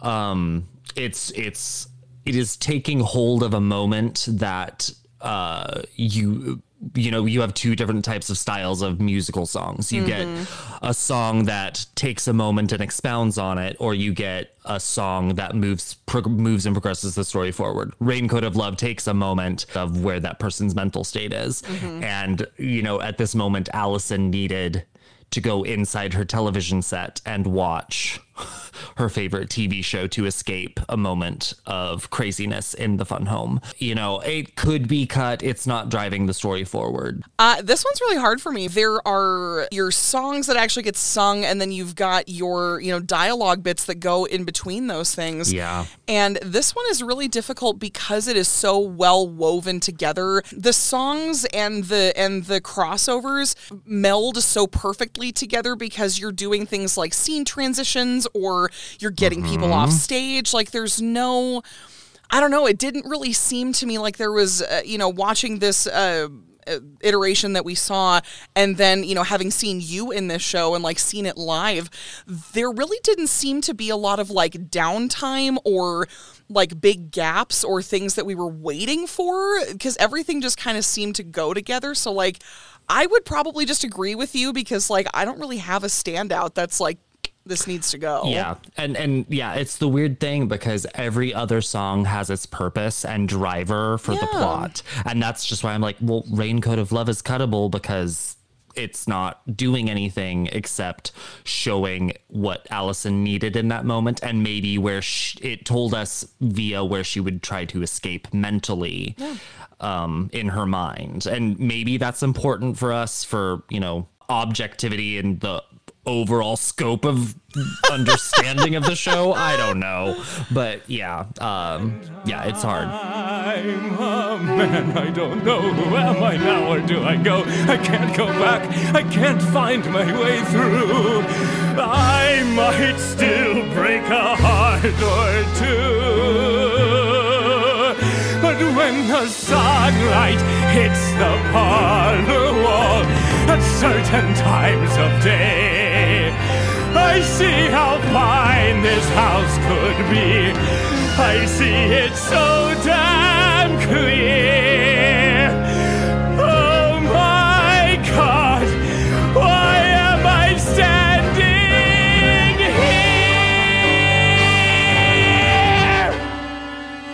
here? Well, it's a cold slab we all end up on, but uh, this particular table uh, is a little bit warmer and has a few uh, tests we like to run through, and one with our author's origin. So uh, let's do some Bechdelian type tests with our questions for table read.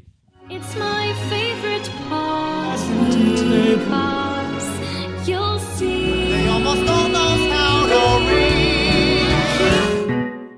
If Alison Bechdel can't pass this test, Oh God. there is, there is no There is no there's hope. no hope for, for the rest of us. So Women, do women pass this test in Fun Home? I mean, I would absolutely say yes because, you know, they're we like we mentioned earlier in the beginning of this episode like Alison is she's talking about the love of a man but it's her paternal figure. It's not somebody yeah, she's in not- love so- with. She's not pining over them. no I mean she's pining in a way mm. that is like a daughter that's wanting her father's approval and like wanting his attention.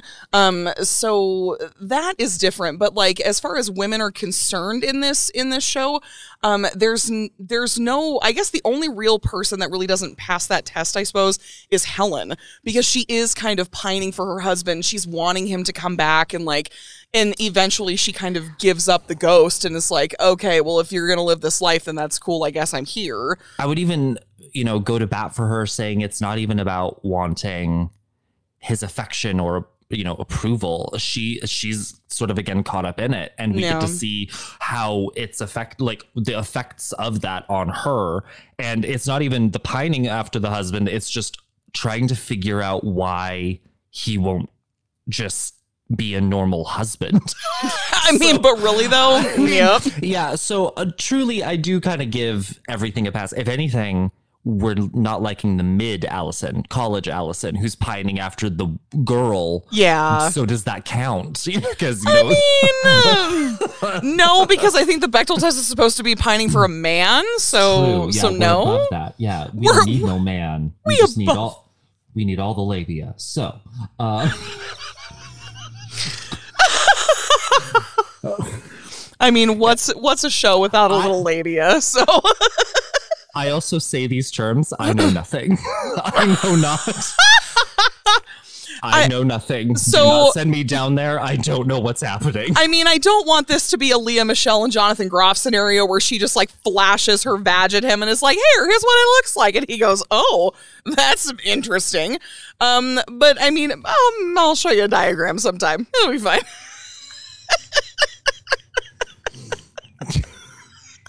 If you if you don't know where this reference is from, this is from the Spring Awakening documentary Yes, yes, on Max now, I presume. yes. So, It's a very, it's a very touching story. Uh, mm, Lea Michele unabashedly flashing the vagine to Oh. show a gay Jonathan Groff. This is what this is? Yeah, yeah. I'm crying. No.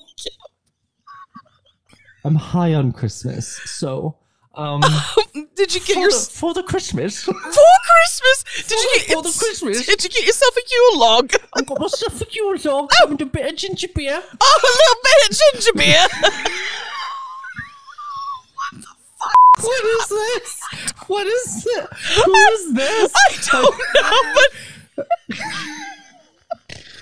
there is no one else I would rather be stupid with than you. Just I as long as we're clear. I don't. Cool. Cool. So this is this is one I'm almost reticent about with race because Al- this is essentially an autobiography, right? Oh, absolutely. So it's Alison Bechdel's life. But that being said, I don't think it would hurt for this family unit to be any other race in No. our race question. No. So, you know, you could cast the extraneous boy actor as whatever. Uh-huh. And I think they did on Broadway. He was a, a at least a slight person of color. Mhm. But um, you know, the Bechdel family themselves were all pretty white. But you know, I that's my take. I but of course it has to be cohesive as a family unit. Whatever Yeah. it's one as it must be all. So Yeah. that makes sense. I mean, I I think I agree with you in that since it is autobiographical and it's going it's based off of a, you know, a, a real person. So I would I would say that if you're going to like in a lot of our other shows we've been able to like cast different different roles as different races all of like you said the whole family would have to be like the uh, of a similar race and so like you you really like i don't know i think it would be hard to try and cast like helen as a different race than alison as a different race than um any of the Yeah. brothers like i think that Because you would this is supposed to be set in reality, so to speak. Correct. And in the So, yeah. 1970s is like, you know, if you're trying to stay in that time period, like you would want it to all be similar. Yeah. That's not to say that you couldn't do it if you wanted to do some sort of like different casting, but does the script call for something specific? No. Like, does it state one way or the other what someone is in the text? No. So you have the freedom to do it.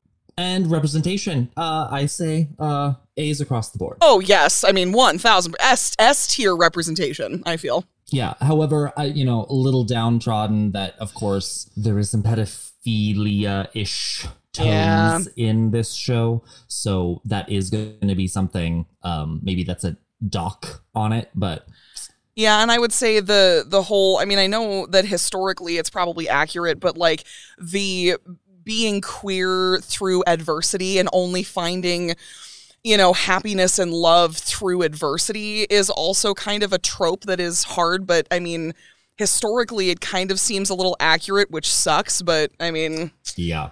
That maybe is also an, a little bit of a tick just because i mean uh, the good thing that i will say is that for alison's relationship specifically we don't see a lot of hardship with her uh, in being with joan. We only really see that as a reflection on her from her family but we don't see a lot of other struggles that happen with that. So i think that's good but like yeah the whole finding love through adversity is just hard. Does the story hold up without the music? I would I would honestly say yes. I would watch this show without the music. I yeah. This, I mean, this is I brought this show up recently. Rabbit Hole, just as a straight play, it's super depressive. Um, but this is along the lines of like doubt and Yeah. uh, like just that hard subject material and things that you're dealing with. But I would absolutely just watch this as a straight play, and knowing that it just came from a graphic novel, Mhm. like it has its own sort of story outside of this. So Yeah. I think 100% it would be intriguing. I'm gonna even say I think Alison Bechdel, this would make a fantastic film. Oh, in a minute. I would watch a film of this absolutely. Would you want it with or without music? Ooh. You know, I think I would want it with music as like the first go because that's what everybody knows this as. So like, Yeah. you know, it's like when Dear Evan Hansen came out with the film, like uh, they had to have the music in it because like Yeah. everybody's already you know with it. But like if somebody you know takes this and makes it an indie film without the music, that would I mean. I'd be about it, but like if it's going to be a blockbuster, like have funding behind it, you're going to put the music to it because everybody knows. I mean, those who know Fun Home know the music from it. You put out a film that doesn't have that, they'll riot. The theater kids will riot. we don't want that. No, no, because we or do we? we'd be carrying the banner through it all. So I know my answer to this next question. Can this change era, time, decade? You know what? I'm going to say no. I unequivocally say no. Yeah, I don't think so because there's too many things set in the time period where this lives that lead to the the points that we have to go through the the plot points the, i mean the story's not driven forward if you're in an era where everybody is open and you know lo- like being homosexual is or queer in general is accepted. Like that that changes how the dad feels. And that also changes like if the dad grew up in an era where yeah okay it wasn't necessarily right but then like you become more accepting over time like he does then not go through the dark night of the soul that he's got to go through and then ultimately i don't think he'd step in front of the bus so or the truck but i mean yeah i think this has to stay where it is It, it like it's her life. This was when she grew up. This it has to be here. Yep. Amateur or professional, scale of one to ten. Where would you set this? If a regional community theater put this on, how hard would this be based upon the Broadway show? Um, you know, I'm gonna I'm gonna set this at a four, and uh, I think mostly because we've seen it in a community theater in Montana of all places. So like, if Montana can do it, most anywhere can. Um, you know, based on the between uh, the comparisons between that and the Broadway show, Broadway show's got a little. I mean, obviously we've got more um, yeah, resources of all the yeah. stuff going up and down in the floor. Yeah. Yeah, and I mean, you know, you've got like you're doing this show in the round, and so like there's there's more there's more challenges that come with doing something in the round. And when we saw it, it was in a you know a proscenium, like a three quarter thrust, um, sh- you know, show. So everything is like very forward facing um but i mean it is not i mean the dancing specifically like i mean you could speak to this more than i can being a choreographer but there were not a lot of complicated dance numbers there's a lot of um choreography in like moving set pieces and people making sure they don't run into each other as you're coming on and off from scenes that was totally one of the hardest parts of the show. Not would- having the mechanical floor stuff. It was it was the Yeah. it was the set choreography, not necessarily the Yeah. the dancing. But absolutely. But yeah that's where i'd put it. I mean the music is is difficult um in a sense where like you've got the big group numbers and like again if you don't hit that harmony then everything is going to kind of fall apart. Um alison has a lot of like really like gut wrenching songs so emotionally you have to connect with that i think. But um from a technical standpoint i mean we're not looking at a hamilton like you know guns and ships. Like we're not having to rap battle this stuff. Yeah, um so i mean i yeah four four i think is a pretty good rating for me I think I agree. I'm. I think weirdly, I think this is where I've sat the last few times. Mm-hmm. Uh, I'm I'm sitting right there with you at a four. 4.5 ish. It's hard. The only the hardest thing about me that I remember with a show is this, unlike maybe some other shows, there's like some scenes that you just like cut and it stops and like up and go, stop and go. This show is like a runaway train. There is no reprieve. There's not even an intermission in this show. So you just have to strap in and strap on. so it's like you go no matter what you're on board and you're going so um that was what i remember just being the hardest thing just to mentally go okay i have to focus for this next two hours it's on So, it's on like donkey kong yeah and that was just every everyone had to like lock in and just go okay nope this is it where you sometimes get that reprieve to go down in the green room and like no everyone is working everyone is there because it's a small cast show there's no downtime Yep. 50 years from now will fun home still be being staged I want to say yes because it's very uh, the subject matter is something that still needs to be talked about. Death is still something that people will always come up against. I mean, funeral homes will continue to be something, I mean, unless technology advances and we don't need it anymore. But um, the concept of the funeral home and coming together and celebrating a life and grieving a death and all of those things are still staples in humanity. So I think as long as those things stay relevant, I think this show will also be relevant. I think the show will stand the test of time. I think it will probably still be around. Whether or not it will be super popular, I don't know. Yeah. Um, it might be uh, like dusty in the back of someone's mind or shelf, and they might dust it off every now and then. I'm not sure it will go. I think Alison Bechdel will continue to be a thing that we uh, use as a measuring device. And because of that name, her work will probably still be at the forefront of people's minds. Sure. Ergo, I think Fun Home, it might spur up a little bit because of that Yeah. Logistically, I think that's what might keep Fun home. in people's minds. Absolutely. And Mary, would you show Fun Home to some little green men? Yes, I would show it to the little green men.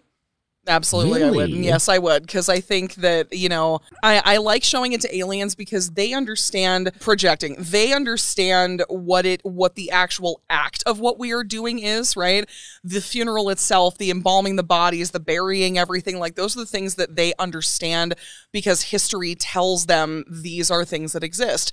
I would show it to them for the emotional attachment that comes with burying people, losing yourself, losing a parent or any sort of, you know, father figure, um, and what it means to really battle yourself to come out the other side and be a new person. Um, I would definitely show it for the emotional aspect of what is around all of the historical material. Not sure I would. No? I don't know. There, there's something that ain't hitting about uh the time jumps alone are, are giving me pause on this one. Granted, aliens probably know how to time warp, so they could probably just put this show in chronological order themselves. So whatever.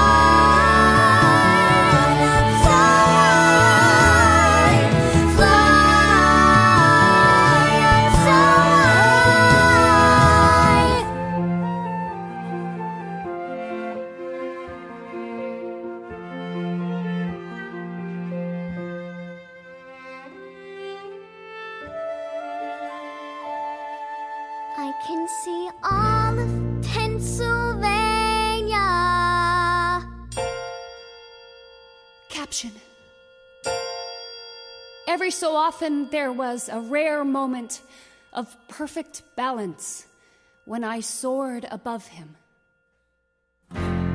Final thoughts on Fun Home. Oh man, this show is so beautiful. It is a, a testament to what people can do when they're put up against something that is bigger than themselves. And oh my gosh, I mean, it's a great example of what it means to really find out who it is that you truly are when you go through adversity. And that can be adversity with yourself, it can be adversity with those who are close to you, like your family members. I actually have um, something that uh, a final one of the final notes that I wrote on this show. Like chaos never happens if it's never seen. Don't come back here. I didn't raise you to give away your days like me like the concept of chaos not chaos doesn't exist unless you see it is a wild thing for me. And it is the it's the thing that i battle when like people come into my home. I shove everything in the bedroom because i pretend like chaos doesn't exist and then people don't see it.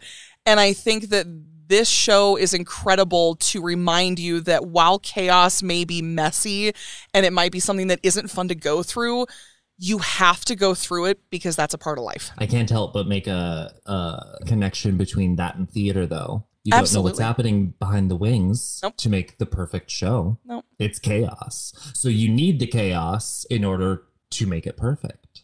absolutely I I would say I don't know. My, my my final thoughts on this one are like all over the place just because the subject matter is so hard. But I think I'm just grateful for Alison Bechdel to want to try something so crazy as like a theater show. Yeah. You know, from a graphic novel and sort of trusting the process and seeing the benefit of getting to tell her personal, most intimate story and letting the rest of us see that and connect with it in such a beautiful, abstract, and, and sort of hard but amazing way. Mm-hmm. and that's that's kind of where i'm sitting. I just i'm really grateful for this show and i was grateful to be a part of it. And i i would do so again in a heartbeat. And i i would love to see it just another production of it too. So I love that. And I think that that's incredible. And now I am so eager for this next. This is our second to last in the gauntlet of death of this Uh-huh. season.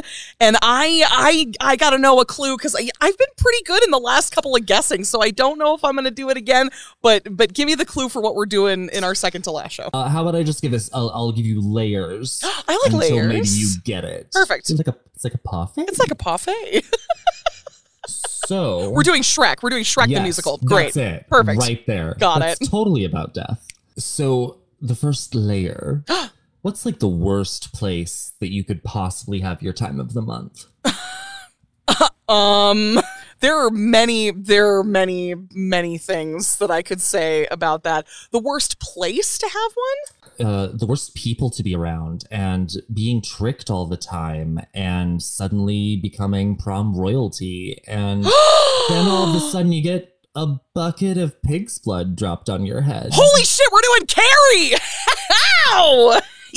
yeah, the worst. Oh, now I'm so the worst place to have your period, and they throw tampons at you in the shower in your locker room. Oh, God. Oh, we're doing Carrie. Oh, baby, strap in. I love this. This I've read the book and I've watched the movie, and like, oh my God, let's go. I'm ready. Yeah, I'm This will be great. kind of coming in. I'm coming in blind. I've never seen this physical musical. Sure. I've listened to a few of the songs. Sure. So uh, this one's going to be fresh for me. So. Oh my here we- God. Here we go. in Here our second we to last in our season about death. I love everything about it. And if you guys want to get in on our conversation on uh, this show, the next show, any other shows that we've done in the previous two seasons, make sure you follow us on Instagram from the top underscore podcast. Slide into our DMs if you have any corrections, anything that you want to talk about, anything that you want to antagonize Steven with, because apparently he loves to get antagonized in them DMs. And if you would like a conversation that lasts a little bit longer than a thousand characters, make sure you email us at podcastfromthetop at gmail.com. Steven, I am so honored that you, again, that you choose me every week to nerd out about all this stuff with because it's just so freaking cool. And I'm so excited for what 2024 will bring us. And uh, to those of you who are listening, again, thank you so much from the bottom of our hearts and from the bottom of our rehearsal bags and our water bottles and teacups. We cannot do what we do without you. So thank you so much for listening to us, for sticking with us for as long as you've been. And until next time, this has been. From, the, top, a Wandering Unicorn production.